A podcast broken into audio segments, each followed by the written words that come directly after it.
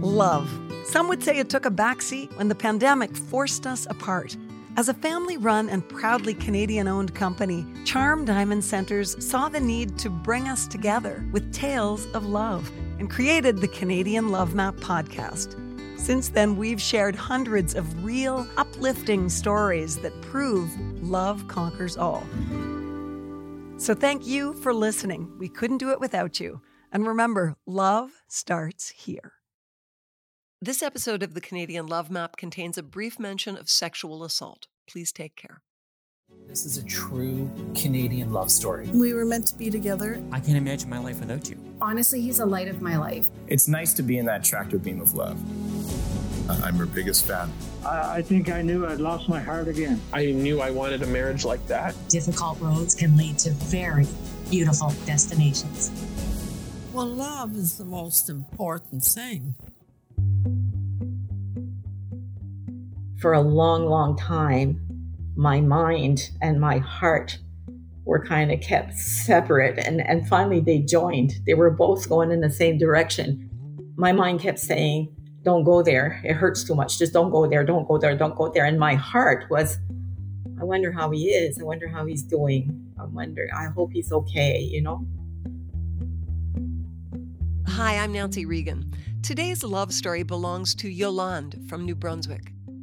This mother and grandmother held on to a secret for decades the buried memory of a pregnancy and birth that wasn't cause for celebration. In fact, it was mired in pain. But one day, on the heels of her retirement, a registered letter arrived that changed Yolande's life and led her back to the child she'd left behind. Now she's written a book that will help thousands of others who've walked the same path. It's called Long Lost Mom. This is the Canadian Love Map. Yolande, welcome to the Canadian Love Map. i have been waiting for this conversation for a long time. I'm excited to speak with you. Thank you. I, I find it very exciting also, and I have been waiting too. so let's start by having you tell us a little bit about who you are and what you do in the world. Well, I'm a happy 75 year old. I love life. I have been retired for at least eight years and uh, have just been enjoying relationships and traveling and doing all kinds of things. And then uh, five years ago, I just decided to write a book because of the circumstances in my life. Um, I'm the mother of four children and a grandmother of two. I love learning I love psychology. I love religious studies. I, um, I guess learning is what light, lights me up. That's a beautiful way to put it. Had you always been a writer? No. um, many, many times in my life, people said, You should write a book. You should write a book. And I kept saying, No, I can't write a book. Spelling is not my strong point, and I can't write a book. And never, I had never dreamt of writing a book. I have never really thought of it, but I have been writing all my life uh, writing reports when I was working in human resources. Um, writing, I went back to university when I was 40. So, like, even in my 50s, I wrote my thesis. I had been writing all along, and I love writing just for myself. I have all these books, just little books lying around on my desk and by my bed. And whenever I feel inspired with a thought, I write it because I think I'm going to lose it if I don't write it. And and what were you doing before you retired? Like when I was younger, I worked as a, a counselor or nurse with children with handicap in a hospital school in Saint John. Um, later on, I had opened my own kindergartens and daycares for a long time. After a while, um, I got a job working with women's outreach, trying to help women counsel them, do, doing employment counseling and things like that. And that's what I did until I retired. I was working with wellness in human resources. So that sort of took you on a more soulful path. Is that right? My favorite subject was always psychology. I always wanted to be a psychologist. Definitely when I went to study, that was my line of study. But because of my age and because I had not had previous studies, I knew that becoming a psychologist was going to take years. And I kind of took a long path and it took me 12 years before I got my master's, but it was worth it. I was always, always interested in personal growth. When I look at my whole career, it was always helping people, either as in the nursing or in the teaching, but it was always in that line. I always wanted to help people. Hmm. Yeah, that's that's beautiful. That it's a calling, really, isn't it? Yeah. And when I got my job with the government, I couldn't believe I was getting paid to do counseling and coaching. Like I, I was getting paid to do what I loved and what I had been doing all along, but mostly as volunteer or on contracts. And so it was amazing. I just, I loved my job. I really did. It's, it's like you had arrived. yes. Yes. Wonderful. And you also talked about how much you loved traveling. And I know that at the uh, end of one particular journey, you encountered a life changing surprise. Tell us about that. Yes when I when I got my big job, I'm going to start from there. When I got my big job with the government to do counseling and coaching, which I loved, uh, it was in year 2000, and that was my lucky year. I consider it because I got my degree, I got my big job. My daughters were both working away, and one of them was in Europe. And so she said, Mom, why don't you come and visit? So I said, okay. So I went down to the travel agency and I said, How much would it cost me to get a ticket to go to England? And they told me. And so I said, okay, I want one. And she said, do you have a passport? And I said, what's a passport? I had never traveled overseas or anywhere. Wow. So, so she said, you have to get a passport. So I got my passport and I started traveling and I fell in love with Europe. And I decided right there and then that I was not going to wait until I was retired to travel. So every year after that, I made one big trip. When I retired, my big trip was to go to Japan And when I arrived from Japan, I picked up my mail. And that is where my book begins because I received a letter from a social worker saying that they would like me to contact them for an important personal matter. So that was the beginning. What was your reaction when you heard that? That sounds that sounds kind of daunting. I thought I was going to die. I um, I picked up the envelope and I just looked at it and I knew, I knew immediately, even before opening it, what it was. I knew they were searching for me and I knew that my son was looking for me. And so I, um, I felt very weak and I knew I was in no shape to drive. I was just, I made my way to the car and I got home somehow. I don't know how. and, uh, plopped myself on the couch and just you know, kept going over and over, what am I going to do? What am I going to do? What am I going to do? And the fear, it was the fear of facing the past. Wow. Okay, so you're you're going to have to dig into that past for us now and tell us what what son?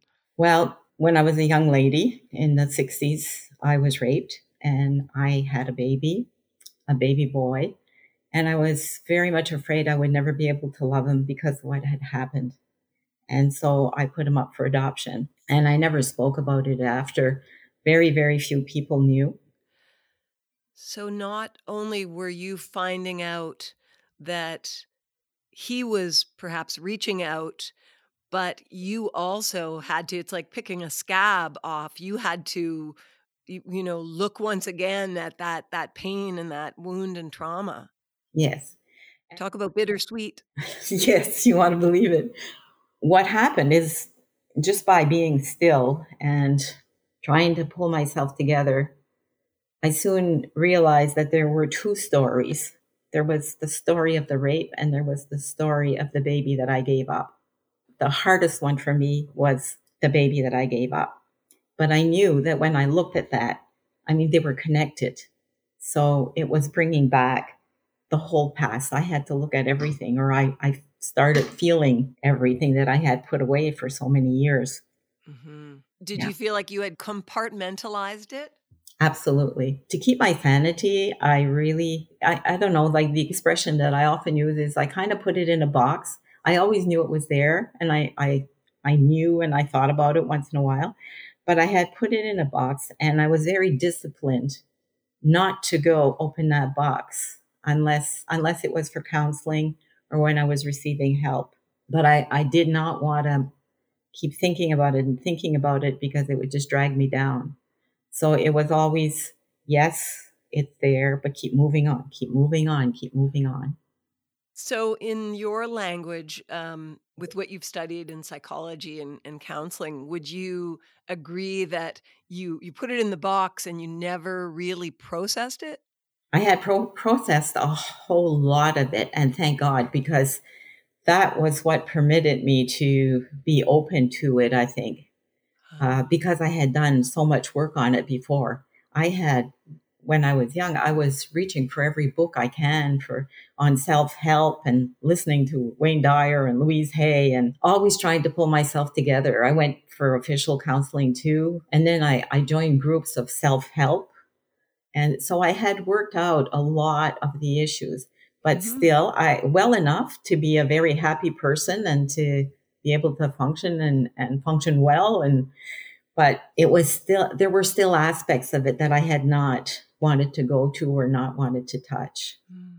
So tell me about what happened next, please. I gave myself time to take care of myself because I knew that's what I had to do. I also had learned that, you know, it would take about 48 hours before the rush of adrenaline and the, the shock would calm down. So I decided not to do anything right away. I decided to keep everything as normal as I could in my life you know, keep going to to my exercises, keep going to play Pilates, um, and just went on as if nothing was there, meeting the people. But I had I was very fortunate that I had a great trip that I could kind of go back to. So when I meet people right away, that's what I talk about. They say, "Oh, how did you like Japan?" And I tell them all the stories about Japan. And wow, it sounds like you really honored your own boundaries and almost treated yourself like a client.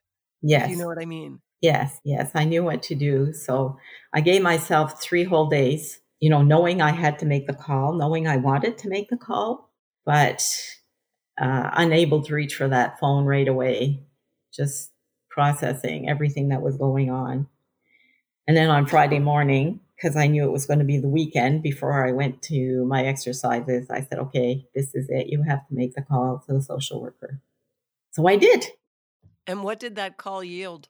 it was um, it was difficult to make, but at the same time, uh, I finally had to face it. He had news from my son. He said, like your son said, I could tell you this, you know, like I could tell you that the adoption went well, things like that.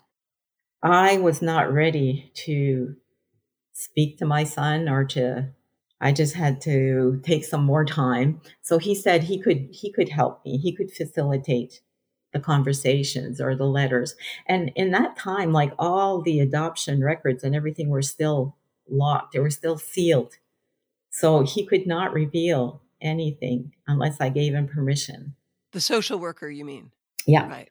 So I, ha- he said he could send me um, a form to fill, and on it I could say exactly what I wanted to reveal. So I said I would think about it.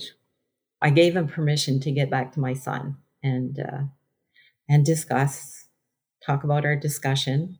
So a connection was forged, even though it wasn't a direct connection. It was like a pipeline was established. That's right. And did your son, to your knowledge, did your son know about the circumstances of your pregnancy? No, that was one of my questions to the social worker because I said, you know, I always knew I would never look for him because I wasn't supposed to, because I had signed papers saying that I wouldn't. Mm-hmm. But I always knew that if he showed up, that I, I would not reject him again. And so one of my first questions to the social worker was, Does he know that I was raped? And he said, No. He went to check the files and he said, No, there's nothing that says that he knows. Mm, it's so much. And I I can't help but wonder if I was in your position, I'm thinking I might, you know, be caught in the dilemma. What is worse for him to not know who his mother is or to know how he was conceived? Yeah, and I don't think right at the moment when I was talking to the social worker, I just the only thing I knew was that he deserved to know the truth. Mm. But I was more concerned about how I was going to react. Like I was petrified because I had gone for some counseling, but I also knew that when I would see him, there would be a physical reaction. And I was afraid of what my reaction would be because what I felt the most was fear. uh, it was tapping into the rape. Mm-hmm. And so I was afraid to see him, afraid that he may look like his father, afraid that I couldn't accept him, afraid that I would maybe faint or, or slam the door in his face. You know, like I didn't know how I was going to react. So wow. it, that was very, very scary. Can I do this? Can I do this? Can I do this? You know? But isn't it amazing that you had been working your whole life uh, in unknowingly in a way you'd been working your whole life to prepare yourself for this absolutely 46 years later you know all my life thinking well thinking and not thinking it because pushing it away but all, always with the fear like little things would happen. And i would think oh my gosh like he, he could show up. He could show up on my doorstep. What would i do you know? But i wouldn't stick on that. I just put it back in the box you know? It's not there. It's not now. When it happened he wasn't on my doorstep definitely. And some of the information that i got was that he was living in vietnam so he definitely wasn't at my doorstep um, but he was searching for me and i couldn't refuse that i knew immediately that i would give him the information and and i would I would answer his call, whatever it was. I just didn't know how I was going to do it. Wow. I, I see this image of your big, beautiful heart, you know, being there as a potential for him, but you just not knowing if you could open it to him. Yes. That's yeah. uh, really touching. Yeah. So, so what happened next? Uh, with the social worker, I had a talk, and he said, do you suppose seeing photos would help? Because I told them why I would not search for them and, and why I, I would be open to something, but I didn't know what. So he asked if I would be open to having pictures. And I said, yes, I think I'm ready for that. And I, I sincerely felt I was, you know, like I checked inside and I said, can you look at a picture at least? And I thought, yes, I can. It, it was okay. So I gave him permission to get back to my son and tell him that uh, he had he had found me and that maybe if I saw a picture it would help. And he also said, I can one of the big reasons, one the very first reason why I couldn't see myself talking to him is how do you tell a person that his father raped you? And I, I couldn't imagine how I would tell him that. And so the social worker said, I can help you with that. I can tell him. And so I agreed to that. And so a few days later, like this was Friday. And then on Monday, I received a letter from the social worker saying, Here are two letters that your son has written for you. So he sent me the letters. There was a lot of stuff crossed out. Anything that was identifying would was be crossed out. And so I read the two letters, and then it took me a couple of days before I could answer. Like I knew the letter, I knew or I was hoping that I would get a letter, but I, I, was still taken aback when I actually got it. And I realized it was really him writing to me. And his words really, really touched me because at one place he said, My mother should feel no shame. She should be happy she gave me life. And that went right straight to my heart. And from there on, I couldn't stop going forward instead of going backwards and trying to hold back, you know? This podcast is brought to you by Charm Diamond Centres, Canada's largest family owned jewelry store. They are proud to be putting love on the map, and the staff at Charm Diamond Centres are thrilled to be a part of your love story too. So visit charmdiamondcentres.com or one of your local stores. Love starts here. When did the book idea come about? At what stage of your relationship? Well, we wrote for a year and a half. And during that time, I mean, there was a lot of growing going on. Uh, we were writing emails back and forth. And then I asked them if I could come and see him in Vietnam. So my two daughters and I went to meet him. Oh, Yolande, I have to back up for a moment then, of course. When and how did you go about telling your daughters?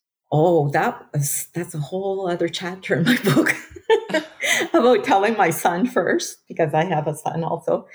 Uh, telling my son that he had a brother. The fascinating thing is that my son he was adopted in a little place called Shediac Bridge, and I had by that time had moved to. I was married and had moved to Dalhousie and up north.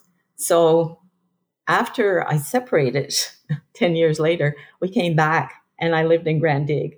And my kids all went together to the same school eh, without knowing that I had another son. But the two sons were in the same teams at school. And every time I would go, I, I never knew that I had another son that was there. Wow. It, it was nerve wracking thinking I had to tell my children, but at the same time, that was one of my greatest sorrows all my life was that I wanted to tell my kids and I didn't know how and I didn't know when. And it was just so overwhelming. And I just kept thinking, waiting for the perfect time to tell them, but there was never a perfect time. But this kind of forced my hand because I had to tell them now, you know? I mean, they took it very well. They were very understanding and supportive. And so all three of us were going to go meet him. But then my son had uh, other engagements and because of his work, and he had to bow out at the last minute. We had the tickets bought. But the two girls and I went to Vietnam to meet him. So off you flew to Vietnam with your daughters. Yes. And how did you how, how was that first meeting? Where was it? You know, how uh, uh, what were the circumstances? Well, we we planned it together, writing back and forth, Trevor and I, and we decided that we would meet at the hotel. So my daughter and I flew to Hanoi, and he came to pick us up there. And the meeting was fantastic. Like I don't I had kept away so much from pain and things like that. I couldn't read books about stories like that and I couldn't watch any movies and I like there's a lot of things that I didn't do in my life because I was always guarding my mental health. Uh, one of the things I didn't want was a lot of drama. So I said to my girls, they they had said, you know, like we'll give you all the time you want and privacy and things like that. And so I said, like, I don't want any drama. I don't want any pictures. I don't want, I just want to live it and feel it in my heart. And just, so that's how it was. Like we, uh, we were in the hotel room. We were waiting for him to arrive. And I said to the girls, I'm going to go downstairs and surprise him. And so they just asked, do you want us to come? I said, no, I, I want to go down by myself. So I went down and, um, it was really quite incredible. And both of us, it, it, was it was the joy, it was the happiness, it was the the laughing. We were just laughing and looking at each other and, and saying it can't, it can't be. Are you really there? You know, it, it was really really incredible, and and I really felt inside me that uh, I think for a long long time my mind and my heart were kind of kept separate and and finally they joined. They were both going in the same direction because in my mind i my mind kept saying don't go there. It hurts too much. Just don't go there. Don't go there. Don't go there. And my heart was i wonder how he is. I wonder how he's doing. I wonder i hope he's okay you know really? Just listening you to you describe it it sounds like this kind of joyful rebirth. Mm-hmm. You know the joy you didn't get to have at his actual birth you yes. managed to experience then. Yes yes and to me and and i assume to him too i don't want to speak for him but but it felt like that. I mean i didn't see a 46 year old man standing in front of me it was my baby it was just my baby and uh and for him it was just like my mom it was very incredible really incredible you were ready for him and yes. it sounds like he was ready for you Yes, yes, absolutely. And and uh, I I always told them one of the best things that you did to help us along was going through a third party to find me, because because of that fear. I thought, you know, had he shown up at my door, and and I maybe I would have fainted, maybe I would have slammed the door. I don't know what I would have done, but he would have been so hurt, and it wouldn't have been his fault, and it wouldn't have been my fault. But so for him to go through a third party and give me chance to to do that healing by myself you know like for a year and a half we wrote back and forth we got to know each other and then finally it was the big moment you know it's extraordinary and i also think it's extraordinary that you ended up as i understand it writing the book not just for yourself and mm-hmm. about your own story yeah. but because of so many others. Exactly. And that's what happened when I got back from Japan. When I got back from visiting him for two weeks in Vietnam, um, I got another notice from Fredericton saying that as of April 2018, all adoption records that had been sealed for hundreds of years were going to be opened. And I realized like we were part of a bigger story. It was the story of all the unwed mothers and the illegitimate children. And at the same time, like when they were opening these records, I mean, it was published, it was on the newspapers and everything, you know, adoption records are being opened and now, now the children and the parents have access to the information. And, and when I read this notice that said they were going to open the, all the adoption records, immediately my heart just went out to all these mothers that are still in hiding and and I remember the pain or the the shock that I got when I was found, and the pain, and at the same time the relief because you've been wanting to talk about it all your life and you can't, you know. So I thought, oh my God, like there has to be tons of people that are still in hiding and tons of children searching and like thousands. We're talking thousands, right? yes, there's over two two thousand births that were registered between 1946 1971 that were illegitimate births in New Brunswick. And in Canada, there were 600, over 600,000 in Canada. And this was happening also in, in the UK, in, uh, in the US, in New Zealand. And all these countries, little by little, are opening the, the, the records now, and people are looking for each other and also because of DNA. People, I, I, I, mean, people come up to me when I do a reading in my book, and people come up to me and say, you know, like I'm 30 years old. I just found out that I was adopted. I'm petrified to find my mother, but you help me understand. It's a story that's very current and it's a story that had a link to a greater story. And you give them such a gift in in talking about the fact that you were in hiding yes you know deep in hiding for so long and and you've managed to go from there to yeah. not only embracing your son but to putting it out into the world for others to read and learn from yeah. like that's a that's an incredible gift in my own book i talk about the fact that so many people in our world have a negative connotation around self-help books or or journeys of self exploration and yet, what you've learned and what I've learned is that it is true that is a self centered endeavor. But being self centered is not just a gift to yourself, but to others. Yeah. Would you agree with that? Oh, totally. 100%. It's one of the things that pushed me all through my life was to get better and to get healed so that I would be a good mother to my kids. That was my goal because I believe that the more I healed, the better they would be for it. I mean, the more love I had in my heart, the more love they would have too, you know? Well, I've got a lot of love in my heart right now. You've filled it up. well, that's good to hear. Yeah. Yolande, just tell me about the cover of your book. Okay, the, the cover is um, two chickadees. Uh, one winter, once my son found me, I was learning to paint and I painted two chickadees on a branch with some berries.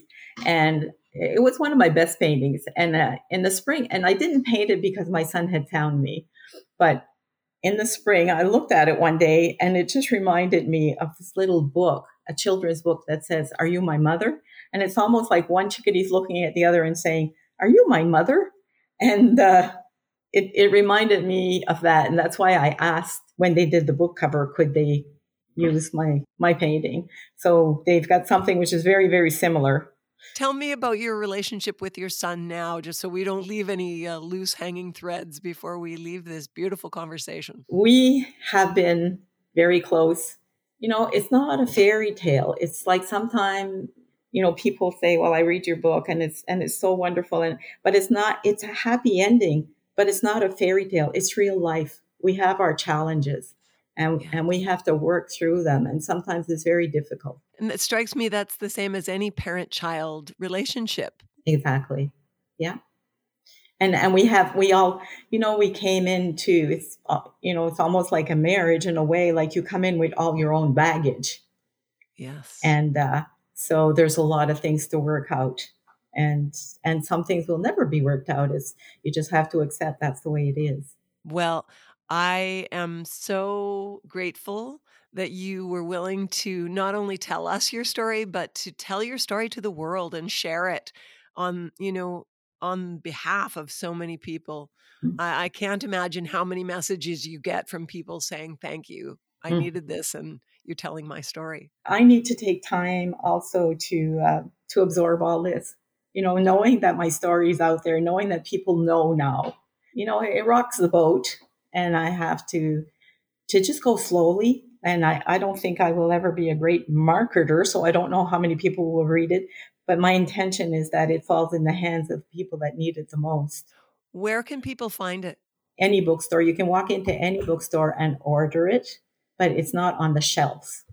Um, mm-hmm. So it's at Amazon, it's at Chapters, it's at any bookstore you can you can request it. I'm planning on doing a tour eventually, maybe in the fall. And the book, of course, is called Long Lost Mom. Mm-hmm. I want to say thank you for writing it and for living it. Well, thank you so much for giving me this opportunity to speak about it. I'm sure it's going to reach a lot of people. Thank you so much. Thanks so much for listening to the Canadian Love Map. If you love us, please subscribe and share. And if you want to help us spread the love even more, rate and review our podcast. We'll be back next week with another love story to add to the map. This podcast is presented and made possible by Charm Diamond Centres. It's hosted by me, Nancy Regan, and is produced and distributed by Podstarter. This has been a Podstarter production.